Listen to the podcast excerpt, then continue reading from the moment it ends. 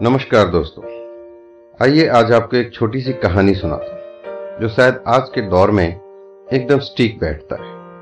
कहते हैं, आशा है तो जीवन है। कहानी कुछ इस प्रकार है। एक राजा ने दो लोगों को मौत की सजा सुनाई।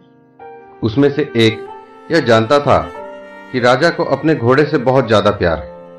उसने राजा से कहा कि यदि मेरी जान बख्श दी जाए तो मैं एक साल में उसके घोड़े को उड़ना सिखा दूँगा।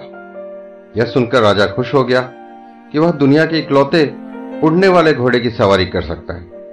दूसरे कैदी ने अपने मित्र की ओर अविश्वास की नज़र से देखा और बोला, तुम जानते हो कि कोई भी घोड़ा उड़ नहीं सकता। तुमने इस तरह पागलपन की बात सोची भी कैसे?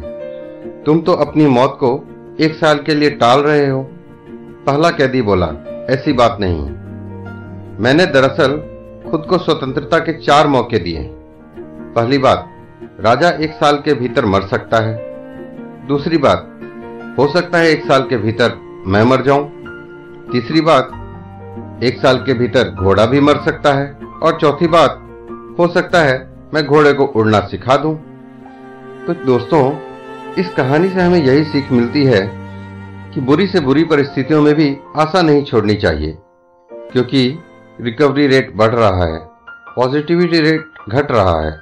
बिस्तर बढ़ रहे हैं। ऑक्सीजन बढ़ रही है। इंजेक्शन का बड़ा उत्पादन शुरू हो गया है।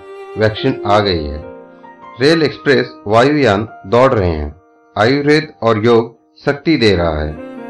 धैर्य रखे। हम जीत रहे हैं। आत्मविश्वास बनाए रखना है। और सकारात्मक रहना है। सब तरफ़ से कुछ अच्छा होने वाला है।